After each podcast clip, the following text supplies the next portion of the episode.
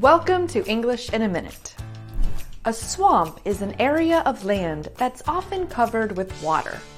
So, what do you think this idiom means? To be swamped.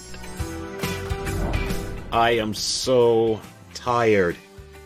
I don't think I've slept for two days. Why haven't you been sleeping? I've been swamped with work.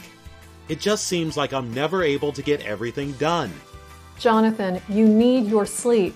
Your health is more important than work. You're right. But what I really need is a vacation.